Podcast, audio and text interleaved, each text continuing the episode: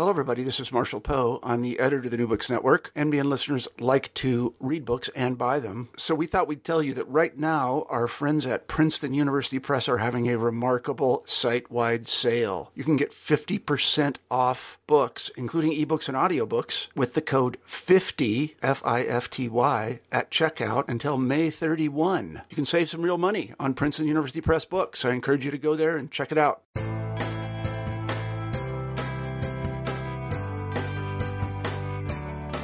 Welcome to New Books in Film. I am your host, Joel Cherney. Today I will be speaking with Stephen Lee Naish about his book, Deconstructing Dirty Dancing. The book was published in 2017 by Zero Books. In this fun and informative study, Steve describes the background of the making of the film and reviews the storyline scene by scene to show why the movie succeeded, even though it was generally panned by critics when released in 1987. I hope you enjoy my conversation with Stephen Lee Naish. Hi, Steve. It's great to talk to you again. Hey, Joel. Thanks ever so much for having me back, man. Yes, uh, this is actually the first person, uh, Steve, is the first time I've interviewed somebody a second time on this podcast. So uh, I talked to him a, a bit back uh, on his book about Dennis Hopper, and we'll talk briefly about that just as a reminder. But Steve, let's go ahead and get your background again. As I said to you before, a lot of people, you know, they don't necessarily listen to every single episode, so it's always useful to make sure that uh, uh, our listeners have some background of the person they're listening to. So, tell me a little bit about uh, your work, and then specifically as it led you to be a writer uh, about film. Okay, yeah. Well, thanks, Joel, for yes, having me back for a second time. It's a real pleasure to be on. Um, so uh, as we kind of like uh, discussed in like the previous uh, podcast I did with you last year, um, I actually left school uh, when I was 16 years old. Um, I was living in the UK, um, and uh, I just got to 16 and pretty much had enough. So I decided to uh, to leave then, which you can do in the UK. That's perfectly fine. And I didn't leave with too much qualifications or anything like that, but I decided that really what I wanted to do was uh, was get into work, and so I, I got a job. Um, really lucky actually. The first job I applied for, I got it was a full time job working for this independent uh, camera store in uh, in Leicester, which is my hometown in the UK. And uh, I was in the shipping and receiving department of this uh, small little shop and so I was for a couple of years, I was kind of just handling cameras and editing equipment and uh, tripods and things like that. So I was kind of just like by proxy getting this kind of uh, secondhand education on what all this stuff actually did. And uh, after a couple of years of working at the shop, I decided that um, I really wanted to go back to school, resit my GCSEs, which I'd failed so badly at, and also study media, and I wasn't really sure in what kind of area of media I wanted to uh, I wanted to kind of uh, look into, but uh, Leicester College, which is a, a, great college in in Leicester, um, had this really good media course, uh, introductory media course. So I did like a one year um, one year course which covered um, journalism, uh, graphic design. It covered film, theory as well as filmmaking and editing. And it was really kind of like just a catch-all kind of course, and I just loved it so much. And so I decided that I actually I was going to do another two years. So I ended up doing in in, in complete three year um, course, and uh, my second, uh, well, my my last two years were, were predominantly more geared towards film and filmmaking. So that kind of took me up to about the age of 21. And uh, at the age of 21, I moved out of my parents' house, got a house with a couple of friends, got another job, and uh, took some time to um, to uh, actually kind of create my own little um, film company, which was just me and a camera and some editing software, which probably didn't cost that much money.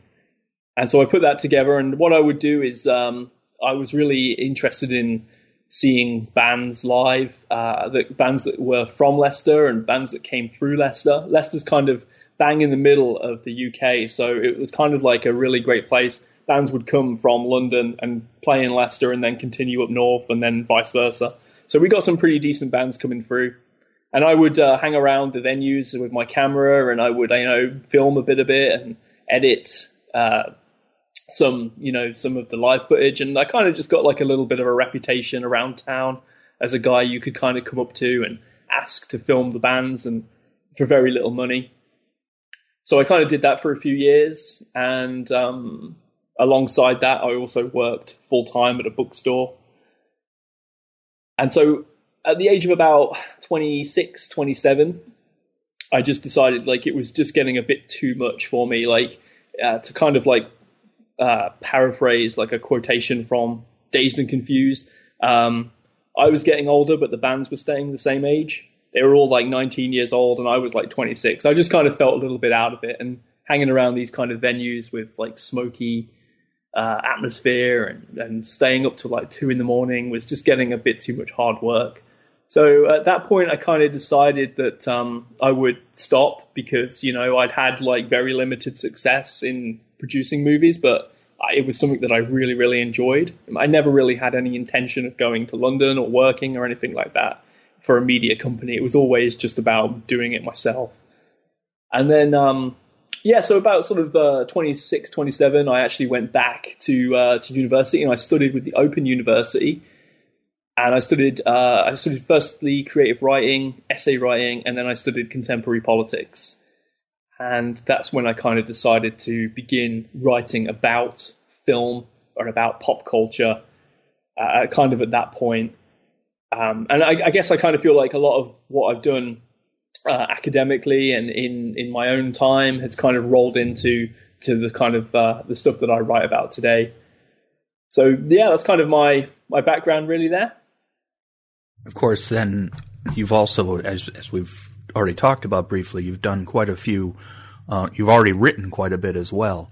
Um, as we talked, as you said last year, we you, your book "Create or Die: Essays on the Artistry of Dennis Hopper" was when we talked. I remember you saying that that was probably what you would consider to be one of your major um, study uh, subjects for a long period of time, and that book was, in many ways, it was a collection of essays, but they were all from various views of Dennis Hopper. So, um, and I even joked that in this book you even found a way to bring Dennis Hopper back into it, uh, or at least a Dennis Hopper film.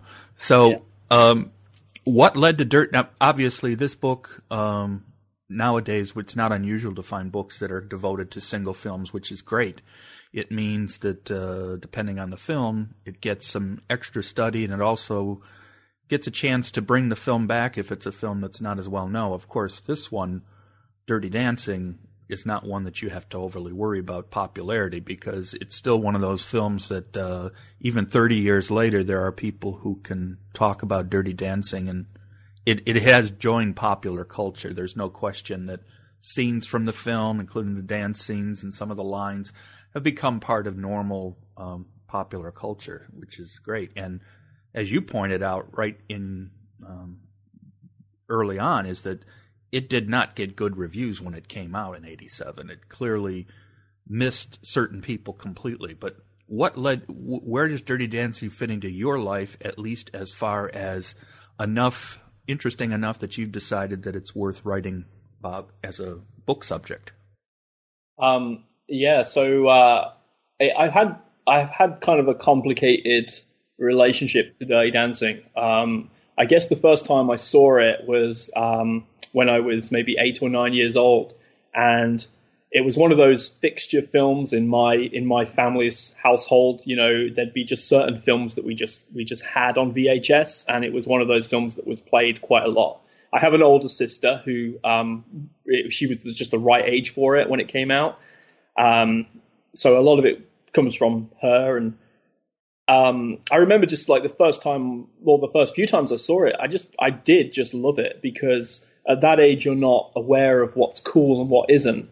And, uh, you know, it, it doesn't matter. You know, if you just like something, you like it no matter what. And I remember being really kind of drawn initially to the um, the soundtrack which uh, you know is just, I mean, it's an incredible soundtrack even today. I mean, it just sounds incredibly fresh. Um, but you know, a lot of the music that comes from that soundtrack was kind of like late fifties, early sixties, and into kind of like the mid sixties. And there are some also some eighties songs on there as well. But you know, I kind of felt like that soundtrack kind of was what my parents w- would have been listening to when they were younger, and that that kind of music was in my house as well, even when I was a kid. And I think so. Initially, I was really drawn to it for that reason and then um, also as well, like being a kind of young male, you often look to popular culture uh, for ideas about how you're going to be when you grow up. And you know, in the 1980s, as a young male, you you kind of very much drawn towards. Uh, unfortunately, you know, kind of more drawn towards the Arnold Schwarzeneggers and the Sly Stallones of the of the popular culture back then, and um, I remember just sort of like being incredibly like taken back by by Patrick Swayze's character Johnny Castle because he is actually I think an attainable version of masculinity and he has like a sensitive side as well. So I kind of felt like like that was my you know it, that's the kind of guy I want to be when I grow up. I you know Schwarzenegger was not an obtainable version of masculinity and so yeah, that was my initial response to it. And then as I got into my like teen years, um, you know, for me that film kind of fell off the radar a little bit. But for a lot of like um, girls of that period of time, it didn't. Like it was a continuing thing, and it was one of those things that was passed on and on.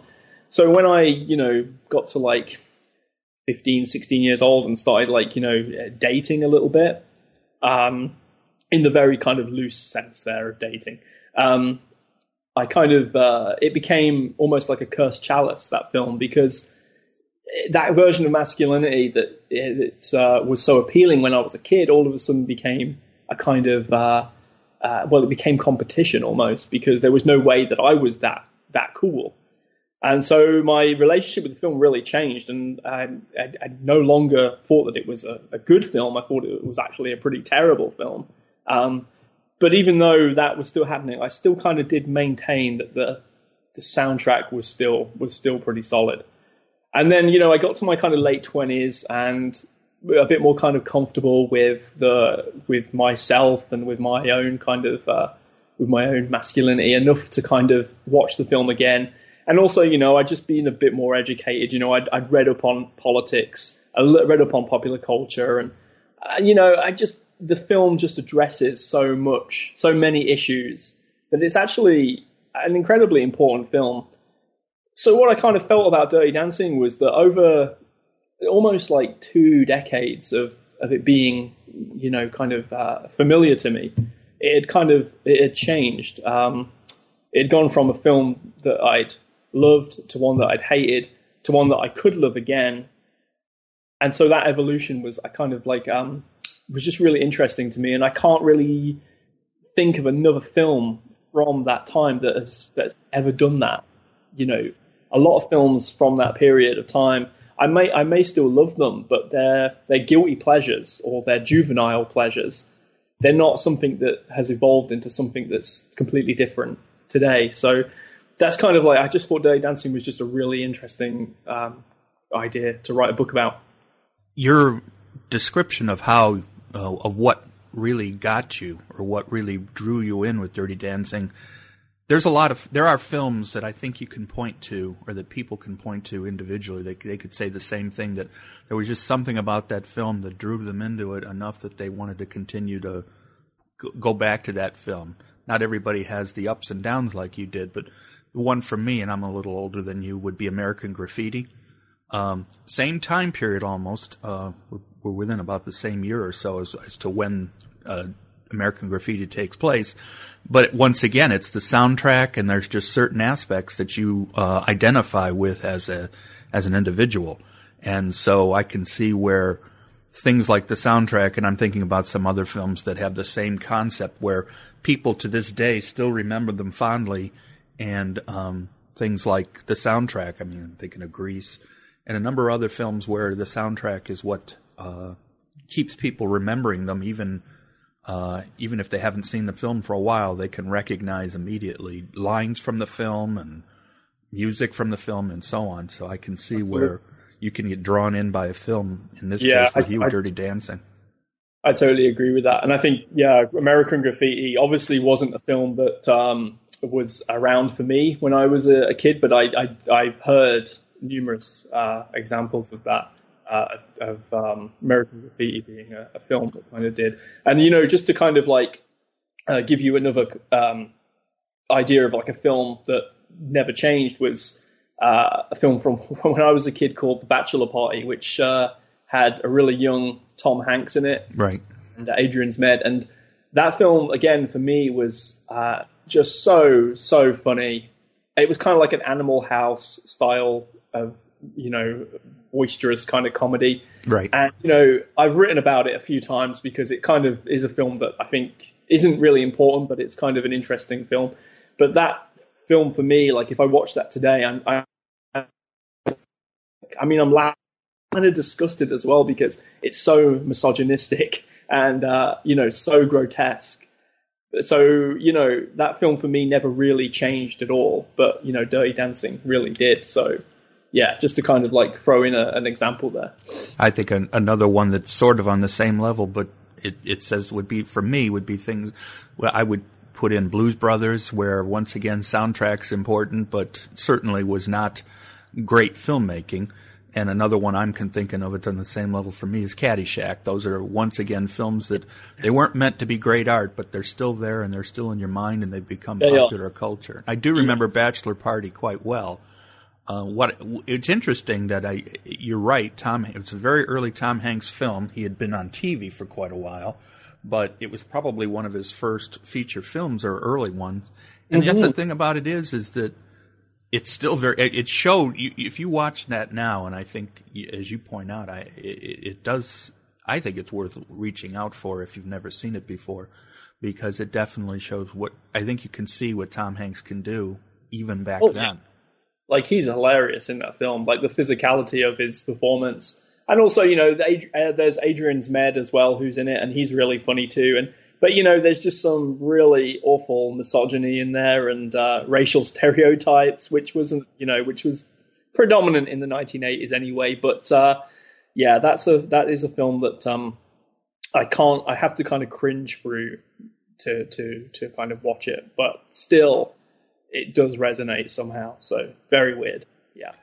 The last thing I wanted to mention. This is just my opinion, but I sometimes think that George Lucas should have been best known for American Graffiti, and if he hadn't done that little space film, I still think he would have gone down as one of the you know one of the great films of all time uh, with American Graffiti. There's just so much there. But anyway, uh, so you've decided you you the film obviously resonated enough with you to write about it. Um, what uh, how did you decide to approach writing about the film when you were first um, starting to consider? I mean, did this always was it always a book project, or is this something that sort of grew, sort of the way that the Dennis Hopper book uh, grew? I know you had mentioned to me that this was actually a book you've written a little while ago. This actually was a couple years old, but uh, and it's just coming out now because the other book um, sort of got out first. But how did you approach the subject when you were trying to decide what you wanted to write about with it?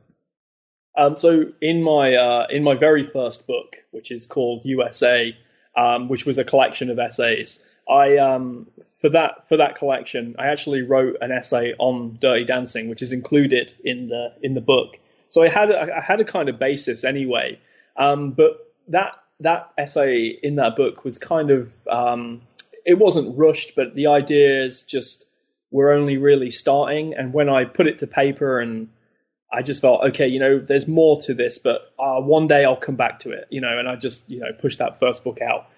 And uh, from sort of like people reading the book, they, they kind of came back to me and told me that that was a real standout kind of essay from that collection. So I, I, I sort of did want to eventually write a book about just one film and apply some of the the the sort of um, political theories and things like that that were in my first book to put to just one film. So looking through my first book, I, I thought, you know, well, there's there's so much material here. I could write a book about almost every essay that's in there and, and expand on it. Um, but I, I kind of did want to challenge myself a little bit because writing about uh, a film in which you kind of really really love and you've loved it a long time is is actually pretty easy. When you've got a complicated relationship with a film it's actually more interesting to kind of begin that. So dirty dancing really just kind of stood out as the film within that within that collection which i thought i could i could just expand on this so much because i've got not only have i got like uh, a basis anyway but i've got a personal history with this film which has you know this this film is kind of like um, kind of haunted me throughout the last 20 or so years. It's it's cropped up here and there. You know, there's little bits of it in popular culture and just bits of it throughout my actual life as well, which I kind of go into at the end. So it was just a really interesting, you know, idea to, to just write about this particular film uh, because of the relationship that I've kind of had with it, I think. Let's talk about the film before we go farther because – as I pointed out briefly, and we can talk about this, it, it, it did not receive good reviews when it first came out. Or, or I know you, you quote Roger Ebert's review, which was terrible. Were other critics as dismissive of the film, or was it more Ebert more than anybody else? Or did, was there anyone who championed the film early on, or was it pretty much one of those movies that came out was was pretty well savaged by critics, but it was the public who made it a success? I think it was definitely the public. It was it was a real kind of word of mouth um, uh, thing. You know, Ebert was just one of the bigger voices of the time. That's the uh, the thing. So he kind of drowned out, right? Yeah, that it received. But I think at the time it did not. It just did not gel with the zeitgeist of the time. I don't think. You know, this tiny little film uh, that kind of came out around a bunch of like big blockbuster movies that were coming out in the in the late eighties. So you know, I don't think that uh, the critical response was was amazing. I think there were like positive reviews for sure, um, but uh, they uh, actually um, the reassessment has been way more positive. Like uh, you know, in the last sort of ten years or so, the actual reassessment of the film has been way more positive than than when it was first out. So you know, uh, they did well at the at the uh, movie theaters because people were going to it and telling people about it, and it became a word of mouth um, promotion, really. Yeah, we still had those films back in the '80s where they were going to stay in the theater possibly for a while, and the more as long as they stayed popular, they stayed in the theaters. It wasn't like now where if you if you stay in the theater more than a month or two, you're lucky, and you're out on video within months. Yeah. And back then, uh, and you know, the longer as long as it kept drawing in people, those the theaters would keep the film and just go over and over again because even though in '87 we had home video, it was still in its infancy in many ways, and so people were still having to go to the theaters to see movies multiple times. So yeah. I can see that. Um, it's interesting about Ebert. He actually, I don't want to say panned, but he he definitely did not. Uh, the first time through, he did not review Godfather Part Two very well. Uh, mm. It's hard to tell that now because in a lot of his books where he reviews it, he sort of has it's it's gone up in his estimation. But it's a good example of sometimes a film and of course, we have films in earlier times. Wizard of Oz, for example, wasn't a huge success. It's a Wonderful Life wasn't a huge success. Mm-hmm. So it's the reassessments that have made these films that the, the the successes they are, rather than their initial times. But in this case, the popular the sheer popularity of the film helped. Um, so, what was? Eh, excuse me. I'll come back into this. One of the things that I found interesting in watching the film is that clearly, right at the beginning of the film, they they definitely want to set the time period. Um, there's mentions early on of Kennedy. There, obviously, they they did everything they could to make sure it was clear that the film took place in 1963, and you see right at the beginning quite a bit of uh, of uh, culture and particularly the issue of, of class and the whole idea, and that comes up right at the beginning, where the help is not supposed to fraternize with the guests and vice versa. Uh, so clearly, the, the, the filmmaker makers did a good job of making sure that they they led that down.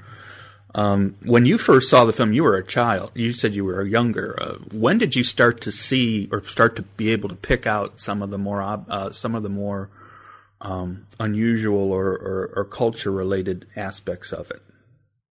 It was it was way way later because you know I had practically dismissed the film for for so long that I couldn't even think that there was any value in it at all. And you know, it's it's strange because when I was a kid, like none of that class issues or anything like that really came into it at all. And in fact, you know, there's there's a the, the subplot of um, we we might get into this later, but the subplot of of Penny's um, botched abortion.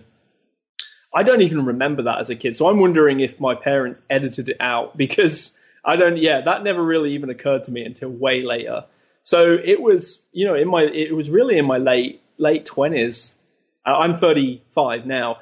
It was really in my late 20s when the idea that Dirty Dancing had a little bit more going on about it really sort of came into play. And you know, it was just because really, I you know, i had been studying politics at uh, at university, um, and I've been reading a lot of pol- uh, you know politics as well, and and pop culture you know materials, books and uh, articles and things like that. And so you know, when I kind of when I when it was put on again, like you know, uh, I think maybe it was my wife who I watched it with again I was kind of like, wow, you know, the, st- the soundtrack's still amazing, but there's so much more kind of going on like here, and uh, that you know, it just resonated much more uh, as as in, in my late twenties. I think I was a bit more aware of class. I think in my in my late twenties than I was in, in, as a kid. So uh, yeah, it clearly took a while, but I was that's just because I was pretty dismissive of it for for a, a good ten year, fifteen year period. So. Well, that's what makes, I think, the best of any art, whether it be film or books or any kind of material. It's the kind of thing where, uh, you know, you, you can continue to look at it and see the layers. And uh, picking out layers, in this case, as you point out, you needed to be a little older. You needed to have a little bit more knowledge and experience before you could really appreciate that part of it. So I guess that, that points out to its, uh, you know, how it, it deserves its place as being – uh, a film that has multiple layers, and and I suspect certain people who you know who grew up watching it probably couldn't even think of some of those issues unless maybe now if they went back and watched it, it would they might spot it, but. I'm sure yeah. a lot of people, when they were watching it when it first came out, that wasn't stuff. That part of it probably wasn't as important to them or even aware of it. I don't think so, especially for a male audience as well. I think for a female audience, I think it is really different, and I think that the film uh, has, has, always had a very long shelf life uh, for for a female audience, but for a male audience, it was it, it's either very short or it's non non-existent. So, yeah. So the book itself is basically in four parts. Um, the first section you uh, call "Our Baby's Going to Change the World," an introduction to Dirty Dancing. Obviously, that's a line from the film. Early on, it's uh, the father talking about his daughter, played by Jennifer Grey uh, what obviously your key point in this first um, chapter is to lay out the film, introduce it, make sure you make your points. What did you want to make sure you included in this introduction to make sure that people were aware of, of your particular view of the film? So I think um, one of the main points that I definitely wanted to make was the fact that Dirty Dancing is actually still really, really popular. And um, you know, I, I, I think it's in the introduction where it still sells a million copies a year in the US alone, which I mean that's that's phenomenal, really, when you kind of think that we're looking at a film that's it's 30 years old this year. So to sort of see that still happening, and to see that uh, it still resonates within our within our popular culture, like little lines, you know, nobody puts baby in the corner. I carried a watermelon. They're still there. They're still in the they're still in the lexicon. And so I really wanted to ensure that the reader, when they picked that book up and read that introduction, they were aware that this isn't like some uh, film uh, book that basically resurrects a film from long time ago. It doesn't need that resurrection. What it needs is uh, it to be kind of taken apart, deconstructed, I, I suppose. So I wanted to ensure that you know the reader knew in that introduction that we're dealing with a film which is still popular and um, has, in some respects, uh, shown itself to be about a lot more things than it was when it was initially released. Yeah, well, given that the title of the book's Deconstructing Dirty Dancing, I think you have to start with the film itself and then start the deconstruction. So mm. certainly makes sense that uh, a, an introduction. One hopes that people aren't reading this book who, I mean, nobody's, it's unlikely that somebody's going to read this book who have either need, have never seen the film or more likely reach out, you know, go out to watch the film. And, and I suspect in, in, you've already pointed out the popularity, a book like this would certainly help that because people are going to say, well, I saw that film when I was much younger and I don't remember all of these things. And then they go back and, and watch it again. But as you point out, you have to start from the basics. So the introduction clearly does that. But let's talk about the second chapter. The strange, um, I'm not reading the, it's called, I'm seeing something that was always hidden, the strange coalescence of dirty dancing and blue velvet.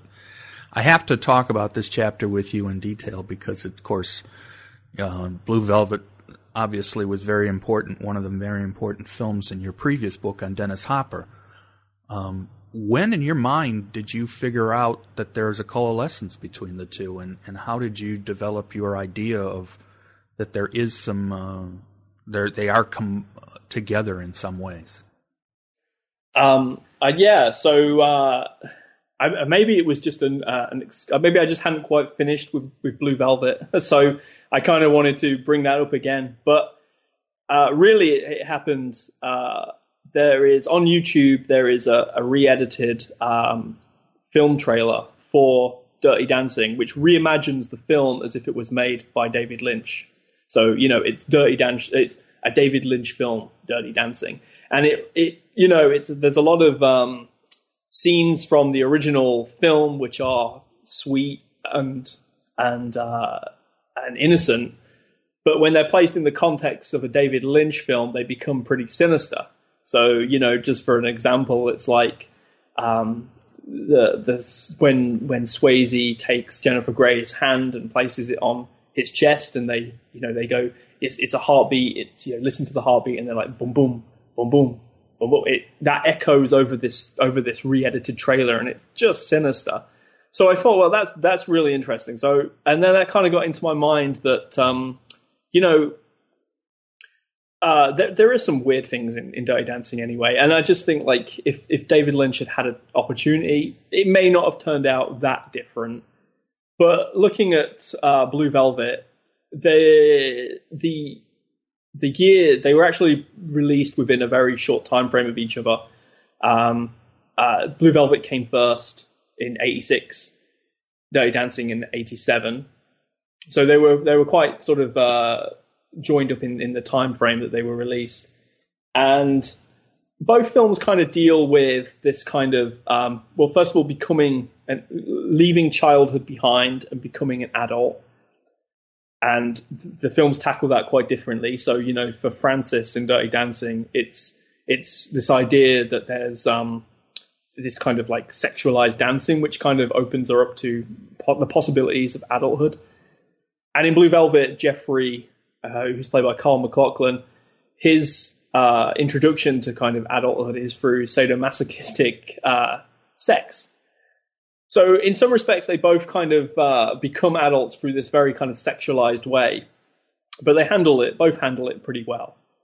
And uh, so I thought, well, there's there's a theme there that it is it is about becoming a grown up, you know, leaving adolescence behind and entering into an adult world. And then there's also um, similarities in the in the setting and the time that it was made and the time in which it was set. Now, Blue Velvet is a contemporary film for the 1980s.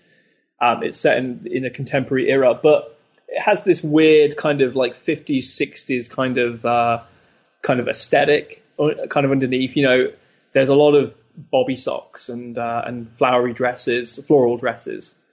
Uh, the soundtrack as well to uh, to Blue Velvet contains a lot of 60s, late late 50s, early 60s songs. And then you've got like Dirty Dancing, which is obviously made in the 1980s, but set in the late, uh, set in the early 60s. So there was kind of some similarity there as well. And obviously the the soundtrack to Dirty Dancing does contain some 80s songs, which shouldn't be there because it's it's the 1960s. So yeah, you know, I, I felt like there was just this is a good way to kind of um, uh, for a comparative study to kind of take it in the most bizarre way uh, towards like a David Lynch film. Yeah, I think bizarre. When, let's put it this way: when David Lynch is mentioned, usually the word bizarre gets entered and and uh, gets included somehow. So you might as well be as bizarre as possible, given that your knowledge of Lynch films made the the comparison particularly interesting. So um, I think uh, I agree. I suspect at first glance somebody's going to say that you know, they don't understand it at all, but yet you do do a good job of showing that there is comparisons there and uh, yeah. the interesting aspect of the of the time period too. Even though, as you point out, the films will take place in different time periods. There, you know, there are still films of the '80s. And yeah, there is yeah. a there there are groups of films from that period that share some certain similarities and as far as aspects, not necessarily obviously individual plots or anything like that, but certainly there's aspects of those films. Yeah, there's also as well like the use of the term baby as well. Um, in in Dirty Dancing, Frances Houseman is referred to throughout the film as baby baby Houseman, and in Blue Velvet, Dennis Hopper's character Frank Booth uh, kind of has an alter ego or a uh, a very sinister alter ego as as baby as well when he kind of reverts back to his baby and kind of goes kind of crazy, you know. And so that was a, um, a kind of comparison that I saw as well. And the idea as well that um, uh, Jeffrey Beaumont in Blue Velvet finds initially finds an ear, um, a severed ear in, in, in this kind of grassy knoll, and uh, you know uh, he, he, that that finding of that ear starts his um, ascent to to adulthood. And Baby's initial introduction to the uh, to uh, this idea of this uh, dirty dancing, sexualized dancing, is also it's a it's a visual one, but it's also an oral uh, you know an oral one as well. She she hears the, this music for the first time, in some respects, the first time, and it, it does change her in some way as well, and, and that also begins her you know her uh, uh, sort of journey towards adulthood. Interesting. Well, yeah, you're right. during that period, and this is something that you know you have to know the period to, to get a better sense of this. Music was still very much separated. Uh, the so-called pop music um, that the average uh, teenager might hear is not necessarily the same now where obviously we can get music of all different types in normal everyday life where back then rock and roll even though it was there was still very much of a of an outlier thing. There, you know, it was one of those things where parents would make would try to keep that from their kids, and it was much easier in the day because you know it wasn't like now where you can turn on any any piece of uh, electronic equipment and get music. Um, and of course, this is still pre Beatles, '63, so or at least in the United States. So you could see where this could be a brand new experience for somebody. Oh yeah, absolutely yeah, I mean, the first song that you hear is uh, uh, "Big Girls Don't Cry," which is an incredibly like syrupy song. Um, and thankfully, you know, you don't hear too much more of that once we kind of get into the film. So, yeah, you kind of you, you definitely sort of see that change happening. Um, you know, yeah, I mean, it, yeah, it's it's it's fantastic. Yeah. So then, in chapter three or the third section, this is obviously the meat of the book. Um, this is where you actually take the film and do the true, true deconstruction, where you literally go almost frame by frame, but it's certainly minutes by minutes in the film. In fact, the sections are are um, separated by sec. You know, the scenes in the book that you write about are, are separated by time, so mm-hmm. that you show what the time code was for the area that you're talking about. And um, this obviously was the part that obviously took quite a bit of time, but uh, it's also the, the, part where you're able to really go in depth. Um, was this something that uh, this idea that this is the way you wanted to write about the film?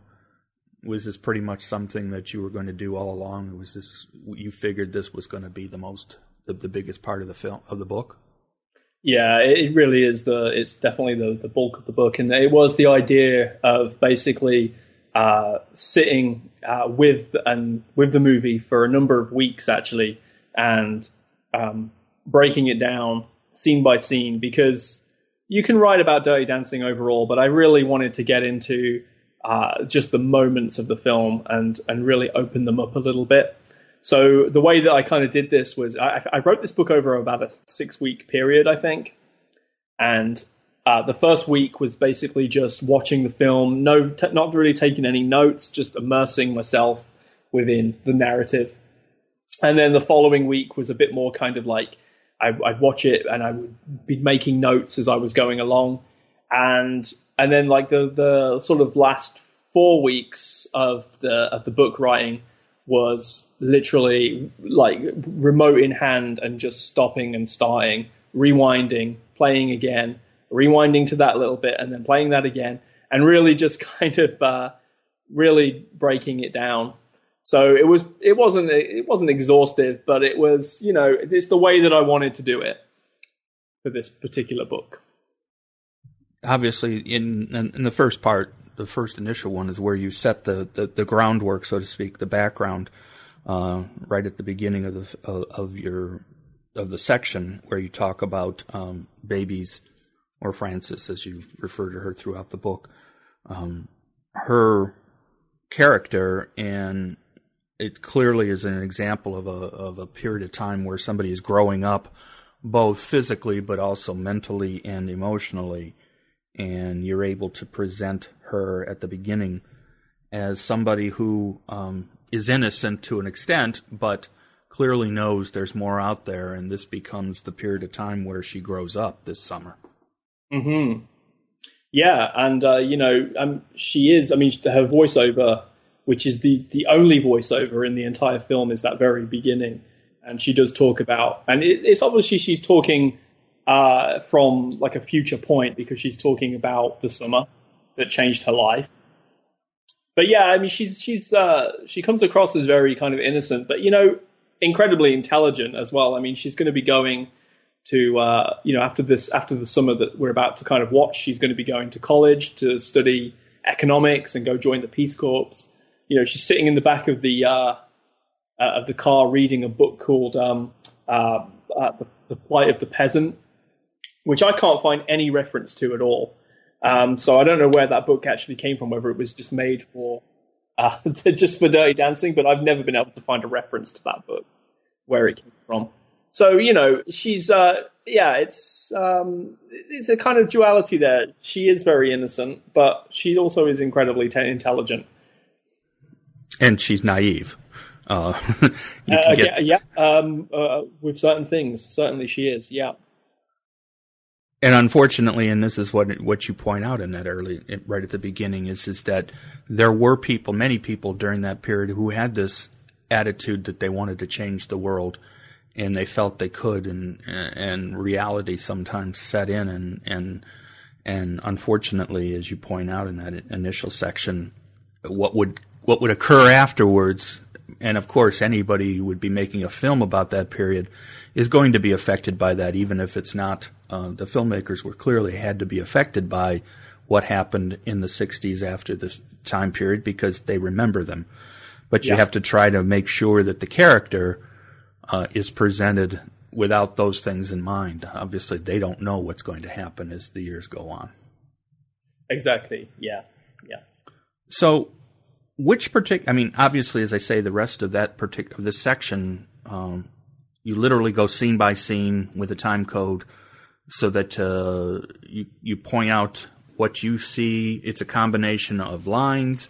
It also includes some background information about. Uh, particular events that are going on. Um, I think uh, that's where uh, you can bring in the, the cultural aspect and the historical aspects of the films, but definitely a lot of culture. So it's one of these. It's almost like you're giving a annotation of the film for much of this section.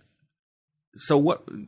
Give us some examples of some of the areas where either from this study that, that came out new or that you felt after from your previous experiences with the film and also with your other knowledge that you felt these are scenes that I think are particularly important to go in depth with?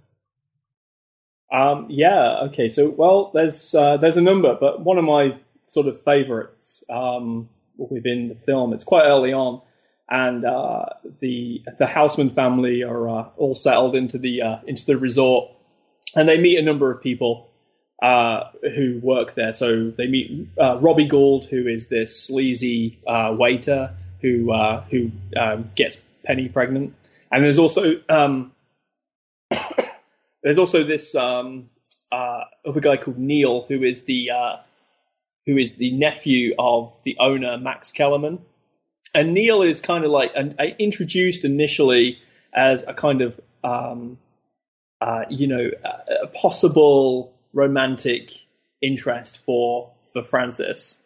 But you know, we kind of know that he's a little bit kind of slimy and a little bit kind of uh, yeah, not quite the right partner for her. Like he's smart because you know he's in hotel management, and you know he's going to be going to college as well, and um, he's in some respects liberal as well. So he kind of matches up with her uh, liberal outlook as well. But there's a line um, when they're dancing, and he asks her, "Oh, so you know, what are you doing after the summer?" And she tells him that she's she's going to be going to um, Mount Holyoke to study economics and join the Peace Corps.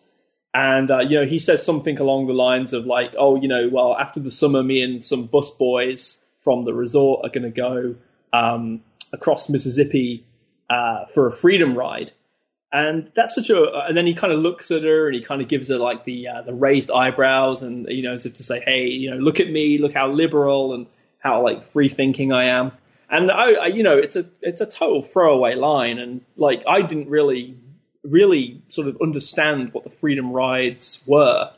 And so I, I kind of like I had to look into that, and so you know I, I, looked into it you know initially just on the internet, but then I got a book out um, by uh, Raymond Arsenault called uh, uh, the Freedom Riders and the struggle for racial justice. And it's just a really interesting thing because, you know, the Freedom Riders were a group of um, uh, white and black kids who, you know, got on buses to drive across segregated states, even though the government had actually brought in uh, that segregation was illegal. But places like Mississippi and, uh, um, you know, New Orleans and things like that, they uh, they had they just ignored it and they still continued to segregate uh, black and white. So you know these these uh, these busloads of kids would drive across and challenge it, and you know there was there was definitely like violent com- confrontation, and uh, they risked a lot, and it was pretty noble actually in some respects. Um, but for Neil, that kind of is just like this throwaway line for him. It's just a kind of uh, you know uh, this kind of idea of showing off his liberal credentials, but I'm not sure if he really means it, but you know, it was so that so that for me was like a really interesting thing. It's it's one line of of uh, of dialogue, which is you know not in any way important, but it it relates back to what was going on in the 1960s at that time. But it sort of it sort of helps to possibly define him as a character, as you point out. You're not sure if it was a, if he was being serious or if he was just throwing it out to try to impress her, but uh, yeah. it clearly uh, it had its purpose in, in that spot. To, to, and you're right, it was an int- even the '80s. The Freedom Riders probably weren't as uh, and as a topic, I know in the more recent, you know, we've just passed the anniversaries of them not that many years ago, the, the 50th anniversary of the Freedom Rides. So a lot of the more current period, we actually know a lot more about the Freedom Riders than probably they did in the 80s. So, um, but it, it, so. it, it's an interesting point to make uh, that that a, a, line like that was really a throwaway line, but it definitely had its historical and uh, cultural re- uh, resonance there. Yeah, and uh, you know um, the the character of Neil as well. You know, he's he's an interesting guy in some respects because I guess he represents the kind of uh, this idea of uh, in the 1960s of the new left, which weren't quite the radical left, but they were the, the kind of establishment left. You know, we're we're we're kind of in the uh, we, we've in some respects with this last year we've kind of just rejected that uh, by you know with with Brexit and with the uh, with uh, the election of Donald Trump. You know that that was the seeds of that were placed in the in the early '60s, and it's been almost like a, a 50 year um, kind of dominance of this like the the liberal. And this year we rejected it, and it's, it's sort of interesting. He was a character who uh, was originally meant to be a bit more sympathetic, but they realized that if they made him sympathetic, then there wouldn't really be a good story for, for Frances and uh, and Johnny. So what what what are some other examples of sections in the film sort sort of similar to that that really struck you in the in when you were doing this part the as you were picking out scenes and and reviewing because as I say you you go into a lot of depth with some of the scenes and uh, it's clear that they meant they really did uh, present interesting ideas to you.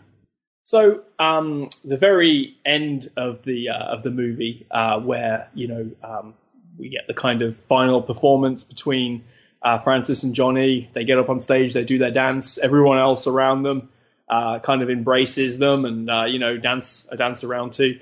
Um, so I kind of felt like that was a pretty jarring moment in the film, and so my kind of uh, to bring in a kind of like film theory side of this.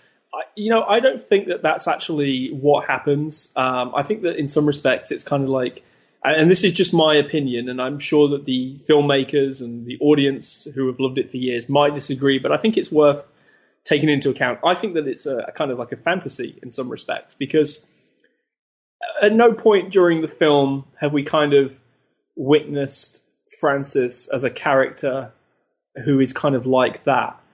Um, so a lot of it, I think, is kind of going on in in her head. It's kind of how she would have liked the summer to have ended.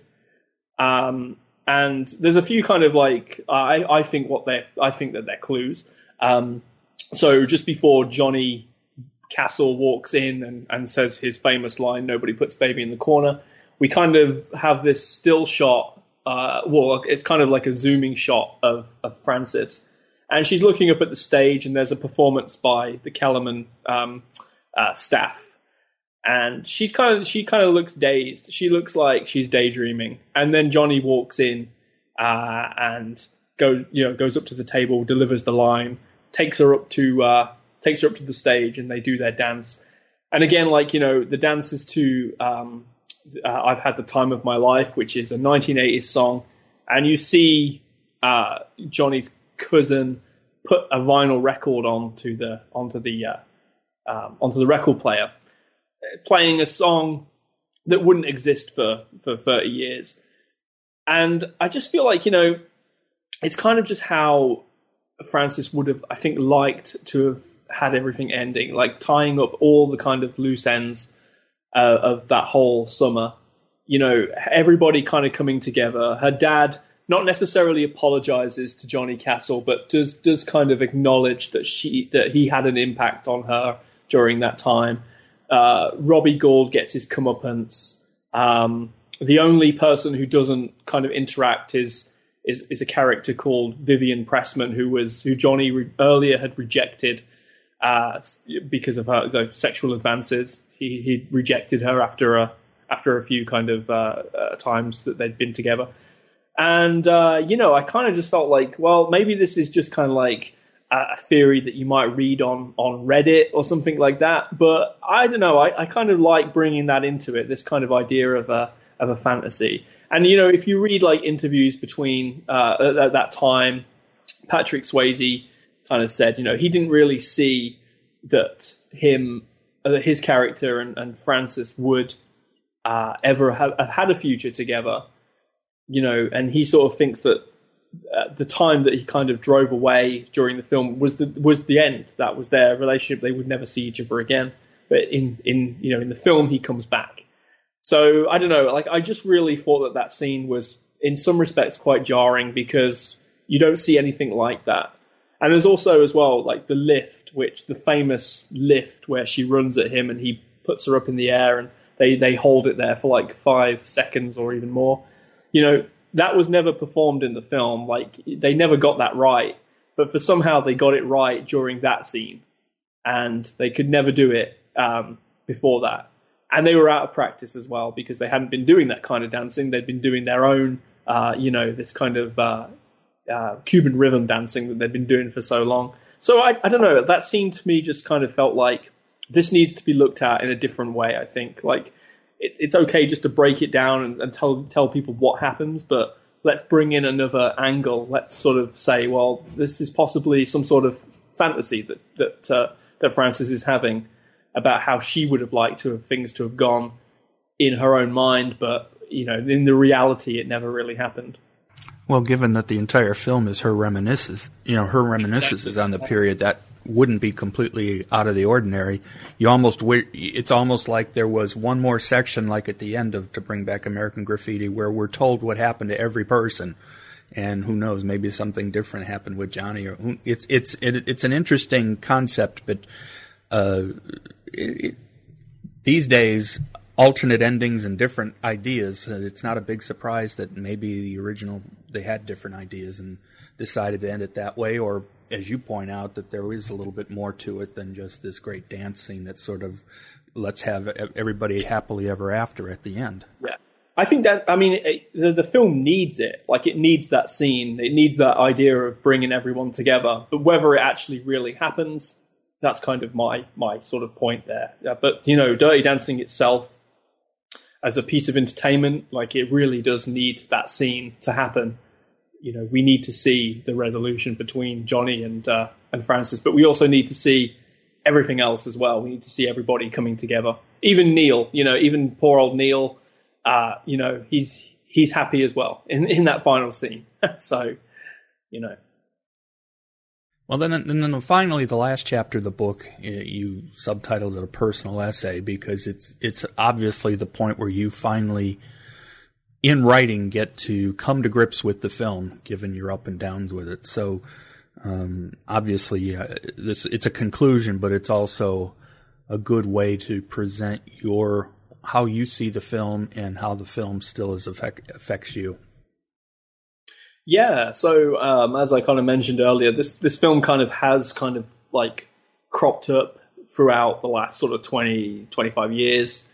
Um, you know, and little bits of it kind of do remind me of things that happened in my own life as well. You know, kind of, I, I was aware quite early on. I think that you know the holiday that that they take in Dirty Dancing was nowhere near the holiday that I was taking with my family. You know, they they went to the the Catskill Mountains. Uh, you know, in, in the UK, we went to uh, Devon, you know, or Cornwall, and you know, it was, you know, you, you become aware of it a little bit, and um, you know, there's also like things that have happened to me, like uh, you know, when I was a younger man, uh, which uh, were kind of mortifying in that kind of I carried a watermelon kind of way. You know, I've said a similar line, you know, to uh, to, to a girl, you know, to try and impress, and it's like, yeah, I can just kind of raise Dirty Dancing as sort of like points where it's just happened to me as well, you know, but. Uh, yeah, I was never, I, I, you know, I never achieved the kind of level of coolness that Johnny ever did, and you know, and yeah, so um, yeah, it's it's an interesting film to kind of look at from a personal angle as well.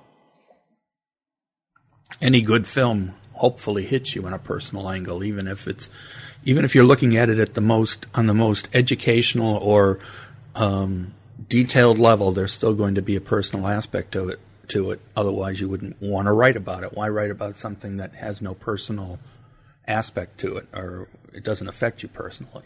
Exactly, and I think as well, you know, it, this it's all in in in reminiscence of uh, uh, of looking at it from not at, not during my life, but looking at it from now and looking back and reminiscing and thinking, wow, you know, I had some really weird, dan- dirty dancing moments throughout my life. And you know, the film was cropped up as well. You know, just you know, like ha- by just kind of like hanging out with with previous girlfriends. You know, we I, I have to do the male the the male thing. You know, take one for the team and sit through it. Uh, with like gritted teeth and folded arms and just kind of get through it. Um, but I'm glad that that's not how I view the film now. So. so basically, you, you reminisce about the film the way Baby reminisced about that summer. exactly. Yeah. Yeah. So what other kind? I mean, what other writing are you are you in the middle of? Is there anything that's coming? Other uh, other film studies coming up, or other kinds of projects that you're working on?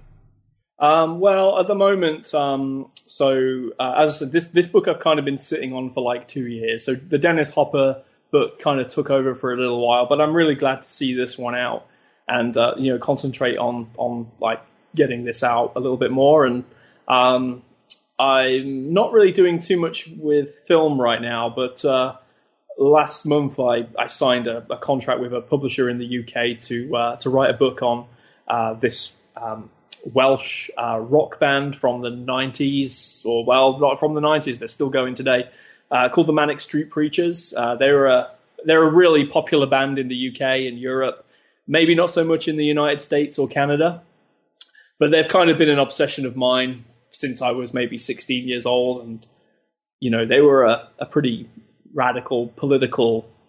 Well, they started off as being like a radical political punk band, and then they got really, really popular. And uh, my book kind of questions their their politics in some way, and and it, it's kind of a biography, but also a kind of uh, uh, it, actually it, it's similar to the film stuff. I look at the the band, but I also look at what's going on around around them as well in, in UK politics and in international politics. So yeah, I'm kind of taking a little bit of a, a swing to uh, towards music uh, with with my next book, but um, I think you know film film is always going to be on my mind. So I, I don't think it will be the last film book that I that I sort of venture into. Can't we can't stop talking? You know, we can't finish the conversation without talking about the fact that this book had a, unlike a, your your Dennis Hopper book, which of course had a photo on the front cover. This one actually has a drawing that is clearly shows every you know has all little bits and pieces of the film, little scenes. What? How did you get uh, develop the front cover? I know what what was the story of that. Uh, so the, the, the front illustration is uh, by my friend uh, Rebecca Carter, who uh, has her own sort of artistic business in, called the Right Signs, which she's based in the UK. And you know, I've known her for like maybe 15 years, like for a long time. And uh, I knew that she was an incredibly talented artist, and I approached her to do uh, an illustration because I didn't really want to. I was looking at photographs from the film, and you know, they're just film stills, right? I mean, it's all recognizable, it's all iconic, but I wanted this idea of like the the idea of deconstruction to be kind of uh, a prominent feature of the of the cover as well. So I got in touch with her and we we discussed it, and she came back with a couple of um, ideas and illustrations, and eventually it, it, worked its way into the the cover that's actually that's on the book now. And you know, it is it is just little um, iconic bits uh, from the film. You know, there is a uh, you know there's a leather jacket, there's uh, there's a clock, there's a re- there's a, a, watermelon, there's a baby, there's a, a fold out table with a, a, rusty knife. You know, and um, because of the blue velvet thing as well, like I wanted that just incorporated a little bit. So she put a white picket fence on the back as well. So uh, yeah, like she just did a, an amazing job on, on, putting that cover together, and uh, I'm really, I'm really, I was really pleased with it. Well, it was great talking to you again. Uh, hopefully, at some point, something else will come along and we may actually do three interviews. So, depending. Uh, but anyway, I appreciate you taking the time, and I'm glad that uh, we got a chance to talk about Dirty Dancing in this book. And I hope uh, you continue to have success with your writing. Well, thank you very much, Joel. I really appreciate your time, man. Thanks, Steve. Thank you.